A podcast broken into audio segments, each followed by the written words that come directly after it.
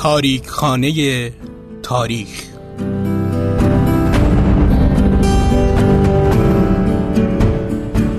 در تاریک خانه تاریخ عکس هایی از تاریخ دیروز و امروز رو ظاهر می کنیم و برای شما شرح میدیم.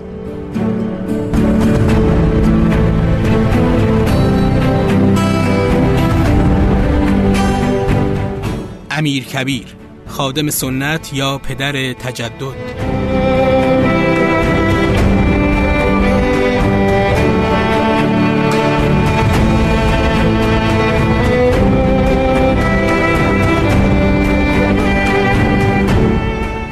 سلام من محمد نازمی هستم و این هشتمین قسمت از پادکست تاریخانی تاریخه. این پادکست رو با کمک دوستان عزیزم مشتبه شهرآبادی و الیاس گرجی آماده کردیم که امیدوارم مورد توجهتون قرار بگیره. پادکست تاریخانی تاریخ رو می‌تونید در پلتفرم صوتی و اپلیکیشن شنوتو بشنوید یا از طریق جستجو در بقیه اپهای پادکست شنونده ما باشید. این قسمت هم مثل گذشته از متنی که در سایت تاریخ ایرانی به قلم حامید الگار استاد دانشگاه برکلی کار شده و مترجم متنم خانم شیدا قماشچیه استفاده کردیم تا برای شما همراهان خوبمون از امیر کبیر صحبت کنیم.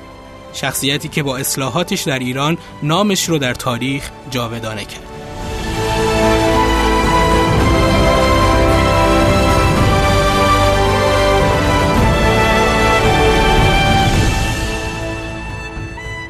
میرزا تقیخان امیر کبیر که به نامهای عطابک و امیر نظام هم شناخته میشه صدر اعظم ناصر الدین شاه بود و تو چهار سال اول سلطنت پنجاه ساله ناصری به یکی از لایقترین و شایسته ترین شخصیت های دوران قاجار بدل شد. میرزا تقیخان تو هزاوه حوالی شهر فراهان تو خانواده متوسطی به دنیا اومد. پدرش کربلای محمد قربان تونست به خدمت میرزا بزرگ قائم مقام فراهانی در بیاد و آشپزش بشه. وقتی که میرزا بزرگ به وزارت نایب السلطنه عباس میرزا تو تبریز منصوب شد کربلای قربان هم همراهش رفت و پسرش یعنی میرزا تقیخان رو هم همراه با خودش به تبریز برد امیر کبیر تو کارهای منزل میرزا بزرگ به پدرش کمک می‌کرد میرزا بزرگ متوجه میشه که این پسر استعداد ای داره و همین باعث میشه که اون رو به همراه فرزندانش برای کسب علم همراه کنه. میرزا تقی خوندن و نوشتن و ریاضیات رو یاد می‌گیره.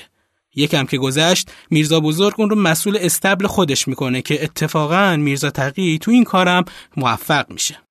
میرزا بزرگ تو سال 1237 از دنیا میره و پسرش میرزا ابوالقاسم جانشین پدر برای وزارت نایب السلطنه شد. تحت حمایت میرزا ابوالقاسم امیر کبیر وارد خدمات دولتی شد و تو شروع کارش لشکرنویس ارتش آذربایجان شد. سال 1251 رتبه امیر کبیر ارتقا پیدا می‌کنه و مستوفی نظام میشه تا روی امور مالی ارتش آذربایجان نظارت کنه. این پیشرفت ادامه پیدا می‌کنه و چند سال بعد امیر کبیر ناظر مالی کل ارتش میشه و به مقام وزیر نظام می‌رسه. امیر کبیر سه تا مأموریت خارجی هم میره. اولین مأموریتش اعزام خسرو میرزا به سن پترزبورگ تو سال 1244 و 45 بود. هدف از این سفر عذرخواهی رسمی برای مرگ گریبایدوف سفیر روسیه تو تهران بود که به دست ارازل اوباش کشته شده بود. امیر کبیر به عنوان منشی تو این سفر شرکت کرد و تو فاصله ده ماهی که تو تفلیس، سن پترزبورگ و مسکو بود فرصت پیدا کرد تا از مدرسه های دولتی، خصوصی، نظامی، انبار مهمات جنگی، زرابخانه، کارخانه درشک سازی، شیشه سازی، رصدخانه، بانک ها و اتاق های بازرگانی، تعداد زیادی سالن نمایش و وزارتخانه ها و ادارات مختلف روسی دیدن کنه. از امیر کبیر یادداشت‌های زیادی در رابطه با تأثیرات روسیه باقی نمونده. ولی شکی وجود نداره که اون با دقت زیاد از این مناطق دیدن کرد و خیلی از اصلاحات بعدیش تحت تأثیر نمونه های روسی بوده. اون که شاهد شکوفایی صنایع تو روسیه بود تلاش کرد تا این صنایع رو تو ایران هم ترویج بده. امیر کبیر سال 1253 ناصر الدین میرزا رو که تو اون زمان نایب السلطنه بود به ایروان همراهی کرد. ناصر الدین میرزا اونجا با تزار نیکولاس اول دیدار و از شهر قفقاز بازدید کرد. وقتی که ناصر الدین میرزا به تزار معرفی شد، امیر کبیر هم تو جمعیت حضور داشت و شاید چند کلمه ای هم به زبان روسی با تزار حرف زده باشه. اما این سفر کوتاه بود و تأثیر زیادی تو آینده امیر کبیر نداشت. اما اون چیزی که خیلی مهم بود چهار سالیه که امیر کبیر تو ارز روم اقامت داشت. اون تو مأموریتی شرکت داشت که کارش نظارت بر تعیین خطوط مرزی ایران عثمانی بود و باید بعضی مسئله های دیگه بین دو کشور رو هم حل و فصل می‌کرد. اون مهمترین عضو هیئت مذاکره کننده ایرانی بود. حضورش باعث شد تا تلاش برای جداسازی محمره یعنی خرمشهر امروزی از ایران نافرجام بمونه. همینطور از پرداخت غرامت برای حضور ایران تو سلیمانیه جلوگیری به عمل آورد. امیر کبیر تو این را مستقل از حکومت مرکزی در تهران عمل کرد. حکومت نمی‌تونه سیاستی برای رویارویی با عثمانیا در پیش بگیره و علاوه بر اون با خیلی از راهکارهای امیر کبیر هم مخالفت می‌کرد. با وجود اینکه معاهده بین ایران و دولت عثمانی به امضا رسیده بود ولی خطوط مرزی هنوز مشخص نشده بودند که جنگ کریمه شروع شد و بریتانیا و روسیه که میانجی این پیمان بودن یهو دیدن که وسط یه جنگ هستند و به همین خاطر هم کنارگیری کردند با وجود همه این اتفاقات امیر کبیر اطلاعات دست اولی از روند دیپلماسی بین المللی به دست آورد و از اهداف و سیاستهای بریتانیا و روسیه درباره ایران آگاه شد این مسئله باعث شد تا در زمان صدارتش سیاست های مشخصی رو در برابر این دوتا قدرت در دستور کار خودش قرار بده. اقامت امیر کبیر تو ارز روم همزمان شد با اصلاحات اداری نظامی تو حکومت عثمانی که با نام تنظیمات شناخته میشن. بعضی از این اصلاحات چراغ راهش شدن تا تو سیاستگذاری های زمان صدارتش از نفوذ روحانیت در حکومت کم کنه. اون یه بار وقتی می‌خواست درباره تصمیماش به شورای تبریز توضیح بده میگه دولت عثمانی زمانی توانست قدرتش را احیا کند که قدرت ملاها را در هم شکست. سال 1926 بود که امیر کبیر به تبریز برگشت. یه سال بعد وقتی که وزیر نظام بود مربی شخصی ناصرالدین میرزا شد که اون زمان فقط 15 سال داشت. چند وقت بعد در شوال 1264 محمدشاه از دنیا رفت و ناصرالدین میرزا به تهران رفت تا روی تخت سلطنت بشینه. اما وزیرش میرزا فتولاه نصیر الملک نمی‌تونست تا مخارج لازم رو تأمین کنه و در نتیجه ناصرالدین میرزا از امیر کبیر می‌خواد که امورات رو در دست بگیره. اعتماد ناصرالدین میرزا به امیر کبیر افزایش پیدا می‌کنه و یکم بعد از ترک تبریز مقام امیر نظام رو به امیر کبیر میبخشه تا مسئولیت تمام ارتش ایران رو بر عهده بگیره. بعد از رسیدن به تهران یعنی ذوالقعده 1264 مقام شخص اول ایران هم به اون اعطا شد به همراه عنوانهای امیر کبیر و عطابک امیر کبیر مقامیه که تا امروز با این لقب شناخته میشه و عطابک هم عنوانی بود که از زمان سلجوقی تا اون زمان ازش استفاده نمی‌شد و به رابطه استاد و شاگردی اشاره داشت. رسیدن امیر کبیر به مقام صدر اعظمی باعث شد که بقیه به اون حسادت کنند. به خصوص افرادی که خودشون رو مستحق این مقام می‌دونستند. یکی از اینها میرزا آقاخان نوری اعتماد و دوله بود و یکی دیگه هم که ملکه مادر که کلا از اعتماد به نفس و رفتار متکبرانه امیر کبیر بیزار بود. این حسادت و دشمنی ها باعث شد تا بخشی از ارتش آذربایجان در تهران مستقر بشه و تو ربیع الثانی 1265 خواستار برکناری و اعدام امیر کبیر شدند. اما با وساطت میرزا عبدالقاسم امام جمعه تهران و دستور اون برای تعطیلی بازار و البته همکاری ارتش این شورش بی نتیجه به پایان رسید و امیر کبیر به خدمتش ادامه داد.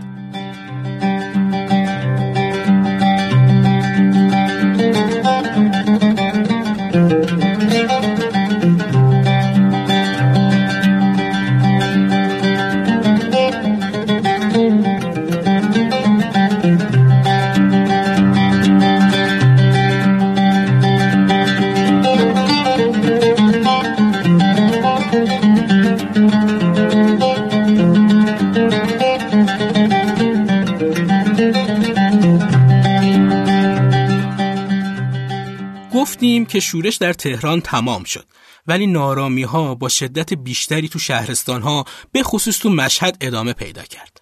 اجازه بدید یکم فضای اون روزای مشهد رو براتون شرح بدم. سلطنت محمد که به آخر رسید، حمز میرزا حشمت دوله حاکم خراسان شد. ولی حسن خان سالار و بعضی از رؤسای قبایل دیگه علیه حکومت مرکزی شورش کردند که این حدود سال 1262 هجری قمری بود. چهار سال بعد حمزه میرزا خراسان رو به حسن خان واگذار می‌کنه و خودش به حرات فرار می‌کنه. امیر کبیر دو تا گروهان از ارتش رو به خراسان اعزام کرد تا حسن خان رو سر جای خودش بنشونه. دسته دوم به فرماندهی سلطان مراد میرزا موفق شدن تا حسن خان رو شکست بدند و اون رو دستگیر کنن.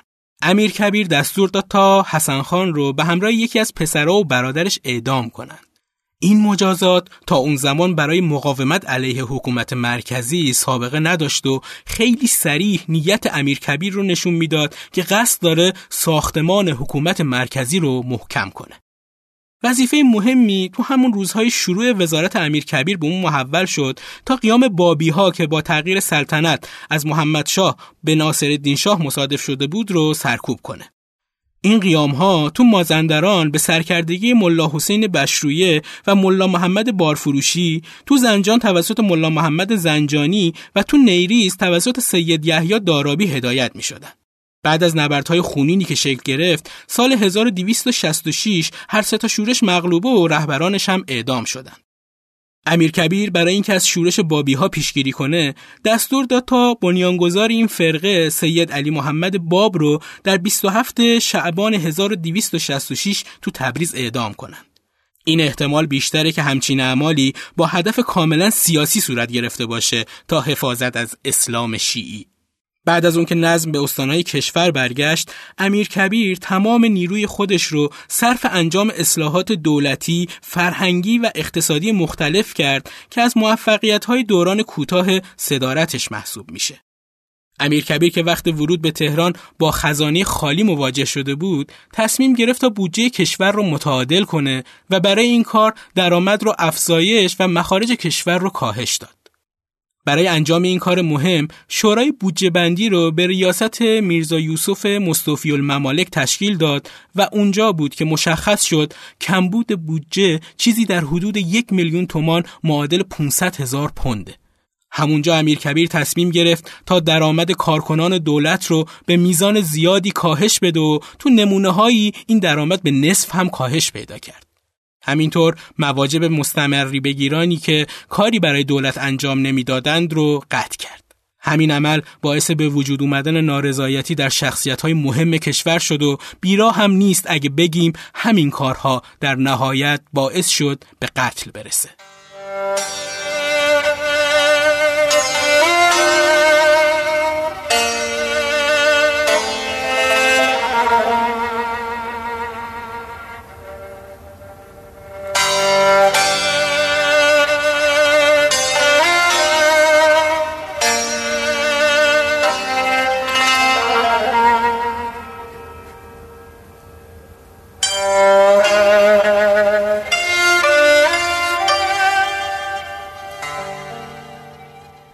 امیر کبیر همزمان خراجگزارانی رو به استانها اعزام کرد تا بدهی های معوقی حاکمان و خوانین رو از تمامی کشور جمعآوری کنند. مخارج گمرکی که قبل از این به دست افراد جمعآوری می‌شد دولتی شد و شیلات دریای خزر که منبع درآمد مهمی بود از دست روسها خارج شد و به ایران رسید.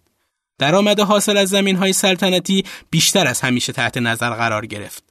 میزان حاصل خیزی و بازده زمین معیار ارزیابی مالیات شد نه حوزه جغرافیایی زمین های مرده هم تحت کشت محصول قرار گرفتند این تدابیر امیر کبیر باعث پیشرفت کشاورزی و صنعت شد و در نتیجه با افزایش ثروت ملی و مالیاتی درآمد کل کشور هم افزایش پیدا کرد.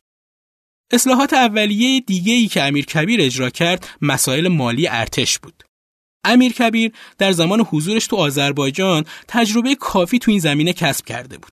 اون که قصد داشت از نفوذ بریتانیا و روسیه جلوگیری کنه مستشارای نظامی ایتالیایی و اتریشی رو استخدام کرد تا تلاش عباس میرزا برای تجهیز یک ارتش منظم رو ادامه بده. سربازگیری بر اساس درآمد مالیاتی منطقه ها و حوزه های مختلف انجام می شد. تعداد سربازای ارتش به 140 هزار نفر افزایش پیدا کرد. به سربازا جدیدترین تکنیک های جنگی آموزش داده شد و برای نخستین بار یه تیپ ارتش مجزا برای مسیحیان تشکیل شد که متشکل بود از آشوریان ارومیه و ارامنه جلفا تو نزدیکی اصفهان. برای اینکه وابستگی ایران به تسلیحات نظامی روسیه و بریتانیا کم بشه، امیر کبیر دستور داد تا کارخانجات تولید اسلحه تو تهران، خراسان، آذربایجان، فارس و اصفهان راه اندازی بشه و همچنین کارخانه توپسازی تو تهران تأسیس شد. امیر کبیر دستور داد تا قلعه هایی تو مناطق مرزی و بعضی از مناطق استراتژیک داخلی ساخته بشه و در آخر سیورسات نظامی هم با حالت مستمر و منسجم در اومد. دغدغه امیر کبیر برای تقویت اقتصاد ایران و خدمت رسانی به مردم از مجموع تمام پادشاه های ایرانی از شاه عباس اول به بعد بی سابقه بود. اون دستور ساخت بازار تهران یعنی همون بازار امیر رو داد و همینطور کانال آبی برای تأمین ذخیره آب تهران از کرج به پایتخت ایجاد شد. تو زمان صدارت امیر کبیر ساخت دو میدون اصلی یعنی توپخونه و سبز میدون تردیزی شدند. شهرستانهای مختلف هم شاهد ساخت و ساز بناهای مهم بودند. ارک تو شیراز، یه مرکز تجاری جدید تو اصفهان، یه سربازخونه تو خرمشهر، کارخونه هایی هم با حمایت دولت تأسیس شدند. از تولید درشکه، اجاق و سماور گرفته تا ابریشم و کریستال و سرامیک و تناب و شکر. صنعتگران به مسکو و سن پترزبورگ فرستاده شدند تا تکنیک های مختلف صنعتی رو کسب کنند و بعضی هم به استانبول اعزام شدند تا روش بافت ابریشم رو یاد بگیرند. تعرفه ها افزایش پیدا کردند تا از ورود اقلام خارجی جلوگیری به عمل بیاد و از تولیدات نوپای داخلی حمایت بشه. از خروج طلا و نقره از ایران هم جلوگیری شد و در سال 1267 فرمانی صادر شد که بر اساس اون افراد می‌تونستند با اخذ مجوز دولتی از معادن سنگهای قیمتی و مواد کانی بهره برداری کنند و اگه این کار را انجام می‌دادند برای پنج سال اول از پرداخت مالیات معاف می شدند. تعدادی هم زمینشناس خارجی استخدام شدند تا ثروت ملی ایران رو از دل زمین بیرون بکشند. امیر کبیر توجه خاصی به استان خوزستان نشون می‌داد. دلیلش هم این بود که موقعیت اون منطقه رو استراتژیک می‌دونست. استانی که تو شمال خلیج فارس قرار داشت و ثروتی بالقوه داشت. امیر تولید نیشکر رو اونجا به راه انداخت و صدی هم در رود کرخه و پلی هم در شوشتر به دستور اون بنا شدند. برنامه توسعه محمره یعنی همون خرمشهر هم در زمان اون طراحی شد. امیر در راستای زراعت پنبه آمریکایی تو نزدیکی ارومیه و تهران هم قدمهایی برداشت. از میون تمام امور انجام شده به دست امیر کبیر تأسیس دارالفنون در تهران یکی از طولانی ترین تأثیرات رو داشته. هدف اول از تأسیس این مؤسسه آموزش دولت مردا و سربازا بود تا اون چیزی رو که امیر کبیر آغاز کرده بود احیا کنند ولی از اونجایی که این مؤسسه اولین مرکز آموزشی مدرن بود تأثیرات گسترده تری هم داشت علوم طبیعی، زمینشناسی، داروسازی و طب، جراحی، تاریخ طبیعی و ریاضیات تو اون تدریس می‌شد. آموزگارای این مؤسسه اکثرا توسط داوود خان تو اتریش انتخاب شده بودند. اگه بخوام خیلی خلاصه بگم که داوود خان کی بوده باید بگم داوود خان فردی آشوری بود که تو جریان مأموریت تعیین مرز ایران عثمانی با امیر کبیر آشنا شده بود وقتی که آموزگار از اتریش به ایران رسیدن محرم سال 1268 بود و اون زمان دیگه امیر کبیر برکنار شده بود و داوود خان تنهایی به استقبالشون رفت.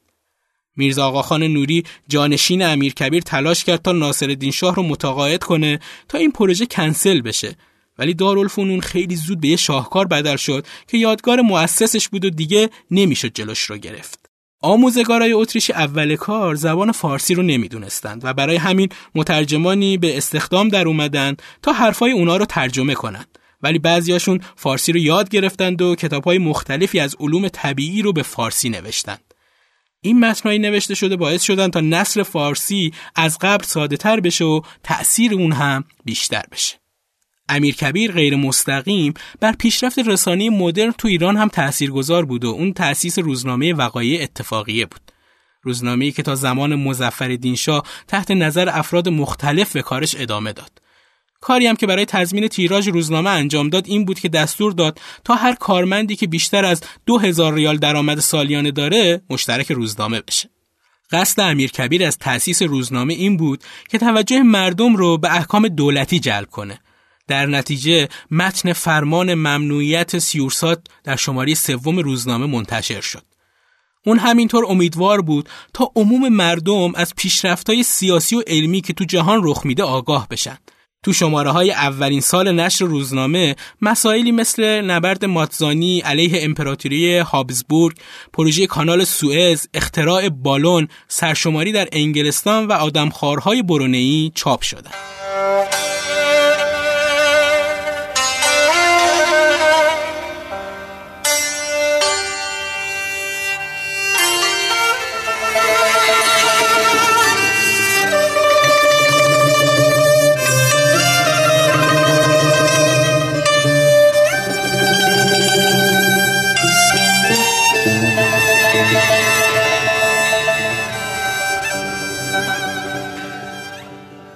تمام مواردی که تا حالا شنیدید هدفشون ایجاد یک کشور ثروتمند و منظم بود که توسط یک حکومت منسجم مرکزی اداره می‌شد. اما این هدف با خواسته علما یکی نبود. اونها در طول سلطنت قاجار حقانیت حکومت رو زیر سوال می بردن و تلاش می کردن تا یه حکومت مستقل رو تشکیل بدن. در مقابل امیر کبیر با روش های مختلفی تلاش می کرد تا نفوذ اونها رو به خصوص در حوزه قانون محدود کنه. اون در ابتدا دادگاه های شرع رو در پایتخت لغو کرد و بعضی مواقع هم خودش به جای قاضی نشست. اما زمانی که متوجه شد دانش کافی برای قضاوت رو نداره و احکام نادرست صادر می‌کنه از این تلاشش دست کشید. بعد با قدرت بخشیدن به دیوانخانه و حوزه قضایی عرفی تلاش کرد تا دادگاه های شرع رو محدود کنه. تمامی موارد قضایی قبل از ارائه به دادگاه شرع میبایست به دادگاه عرفی فرستاده می شدن و تمامی احکام صادری شرعی هم تنها در صورت تایید دیوانخانه رسمیت پیدا می کردن. به علاوه تو مواردی که مسئله اقلیت های غیر مسلمان نیاز به قضاوت داشتن به دیوانخانه سپرده می شد. امیر کبیر که از امتیازات دادگاه شرع خوشحال نبود با قاضیان شرع که به اتهام رشوهگیری و دروغگویی محکوم می شدن به شدت سختگیرانه برخورد می کرد. به این ترتیب زمانی که ملا عبدالرحیم بروجردی در دعوای بین یکی از خدمتکارای امیر کبیر به نفع یکی از وزرا رأی داد اون را از تهران تبعید کرد امیر کبیر همچنین تلاش کرد تا قدرت علما رو بیشتر از قبل محدود کنه و اجازه بستنشینی به محکوما و فراریایی که از حکومت به مساجد پناه می بردند رو از اونها گرفت. سال 1266 بست نشینی تو مسجد شاه تهران ممنوع اعلام شد. ولی بعد از سقوط امیر کبیر دوباره از سر گرفته شد. در تبریز های زیادی صورت گرفت تا بست نشینی تو مساجد مختلف حفظ بشه و افسانه ای ساخته شد از گاوی که دو بار از سلاخ خونه فرار کرده و به بقعه صاحب الامر پناه برده بود. بلافاصله عاملای این معجزه ساختگی به تهران فرستاده شدند و یکم بعد امام جمعه و شیخ الاسلام تبریز که قصد تضعیف حکومت رو داشتند هم تبعید شدند. اما تلاش امیرکبیر برای ممنوعیت تعذیه و زنجیرزنی در محرم ناکام موند. اون تونست حمایت تعدادی از علما رو جلب کنه ولی با مقاومت شدیدی به خصوص از جانب اصفهان و آذربایجان مواجه شد. امیر کبیر توجه خاصی به اقلیت های مذهبی ایران نشون می‌داد چون این امید رو داشت که تمامی کشور رو با هم متحد کنه. وقتی تو روم مستقر بود متوجه شده بود که قدرت‌های اروپایی در امور عثمانی دخالت می‌کنند و بهانهشون هم این بود که قصد حمایت از اقلیت‌های مذهبی رو دارند. نشونه هایی هم وجود داشت که فرانسه، بریتانیا و روسیه هم قصد سوء استفاده از حضور آشوریان و ارامنه تو کشور رو دارن. برای همین امیر کبیر راه هر شکایتی رو بست تا نیاز به یه حامی خارجی وجود نداشته باشه. اون کشیشای فرقه های مختلف رو از پرداخت مالیات معاف کرد و به مدارس مسیحی تو اصفهان و آذربایجان کمک رسوند. علاوه بر اینها رابطه نزدیکی با زرتشتی های یزد برقرار کرد و به فرماندار این استان دستور اکید داد تا اونها مورد تعرض مالیاتی و یا آزار و اذیت قرار نگیرند. همینطور تلاشایی که تو شوشتر انجام می گرفت تا صائبین رو به زور به اسلام گرایش بدن رو متوقف کرد. Música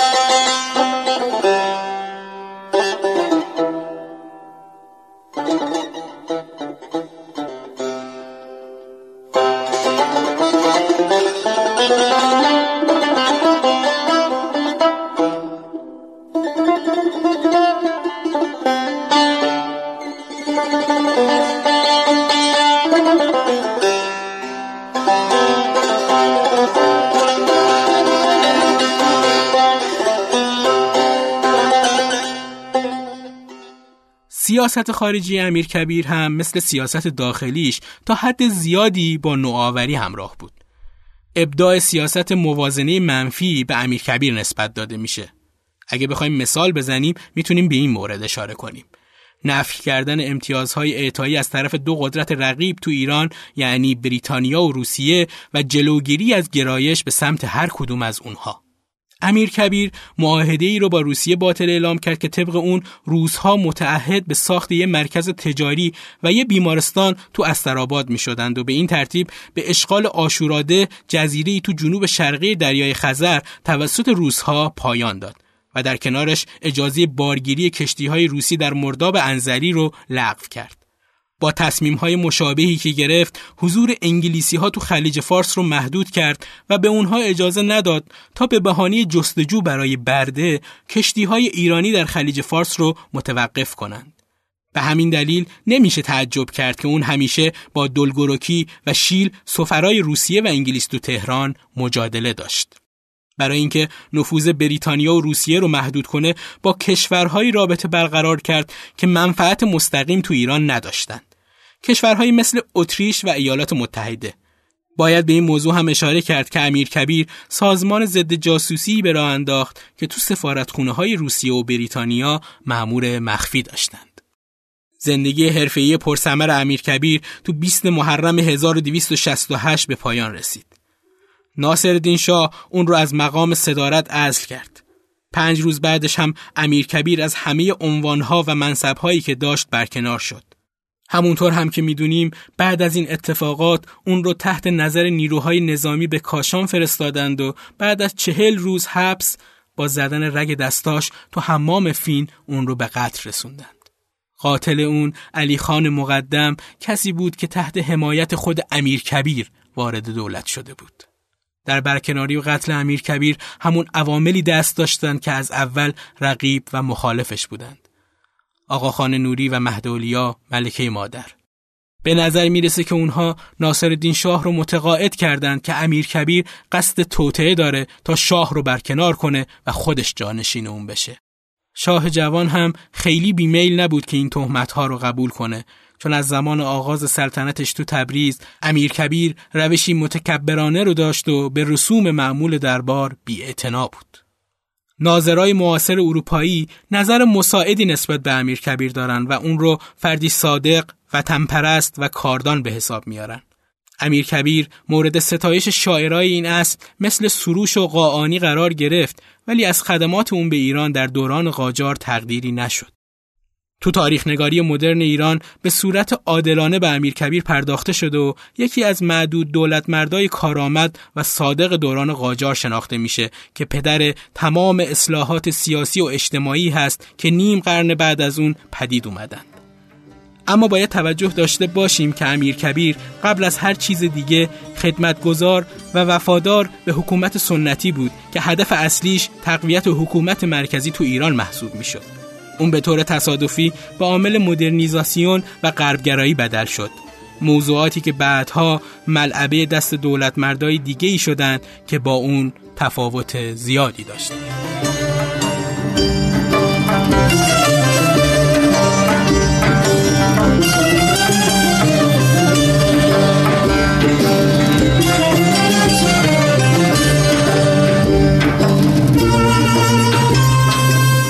این هشتمین قسمت از پادکست تاریخانی تاریخ بود که تقدیم شما شد. شما می‌تونید ما رو در پلتفرم صوتی و اپلیکیشن شنوتو همینطور در سایر اپ های پادکست دنبال کنید. همینطور می‌تونید از طریق توییتر با ما در ارتباط باشید. آیدی ما در توییتر ت underline تاریخ هست ممنون از اینکه همراه ما بودید روز و روزگارتون خوش. رمیده از آتش سرخ به غریب و خسته رسیدم به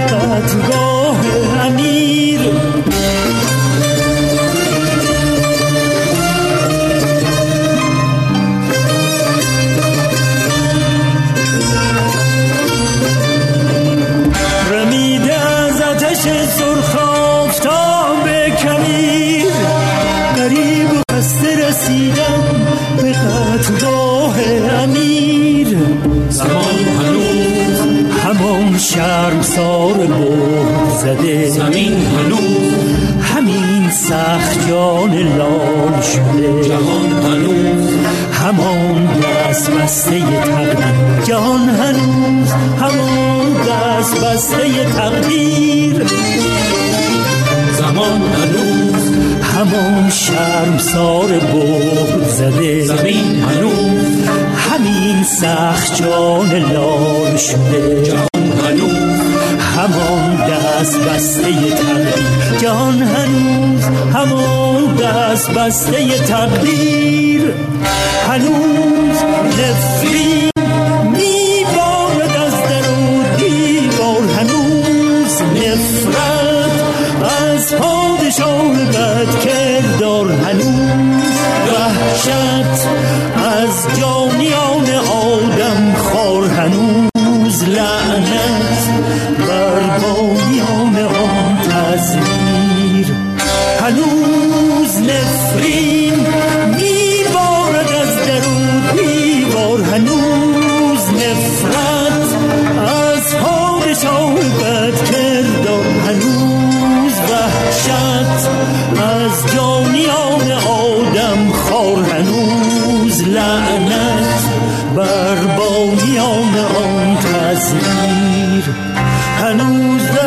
دست سنوبر به استقاس بلند.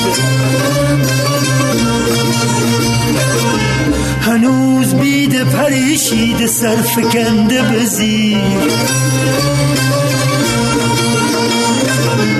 هنوز هم همه سرها که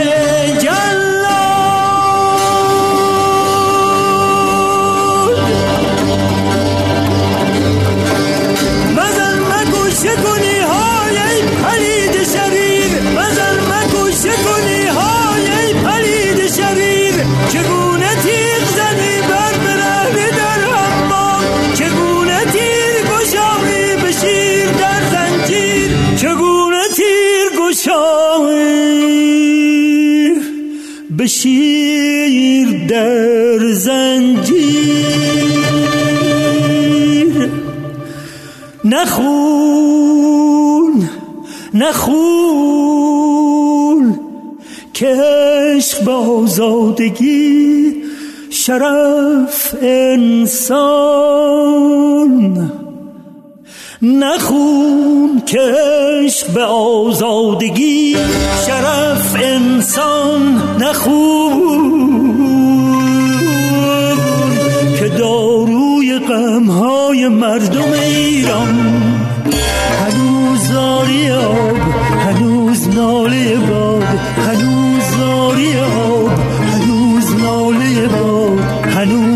هنوز گوش کر آسمان فسونگر پیر تو راز کنگره عرش می‌زنند سفیر.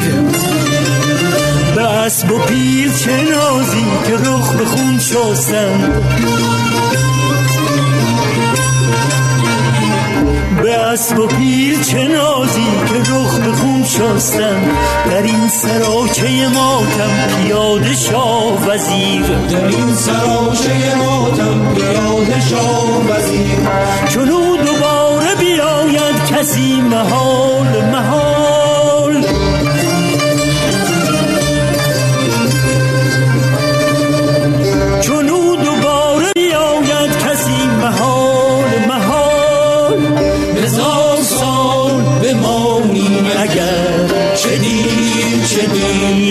So, so.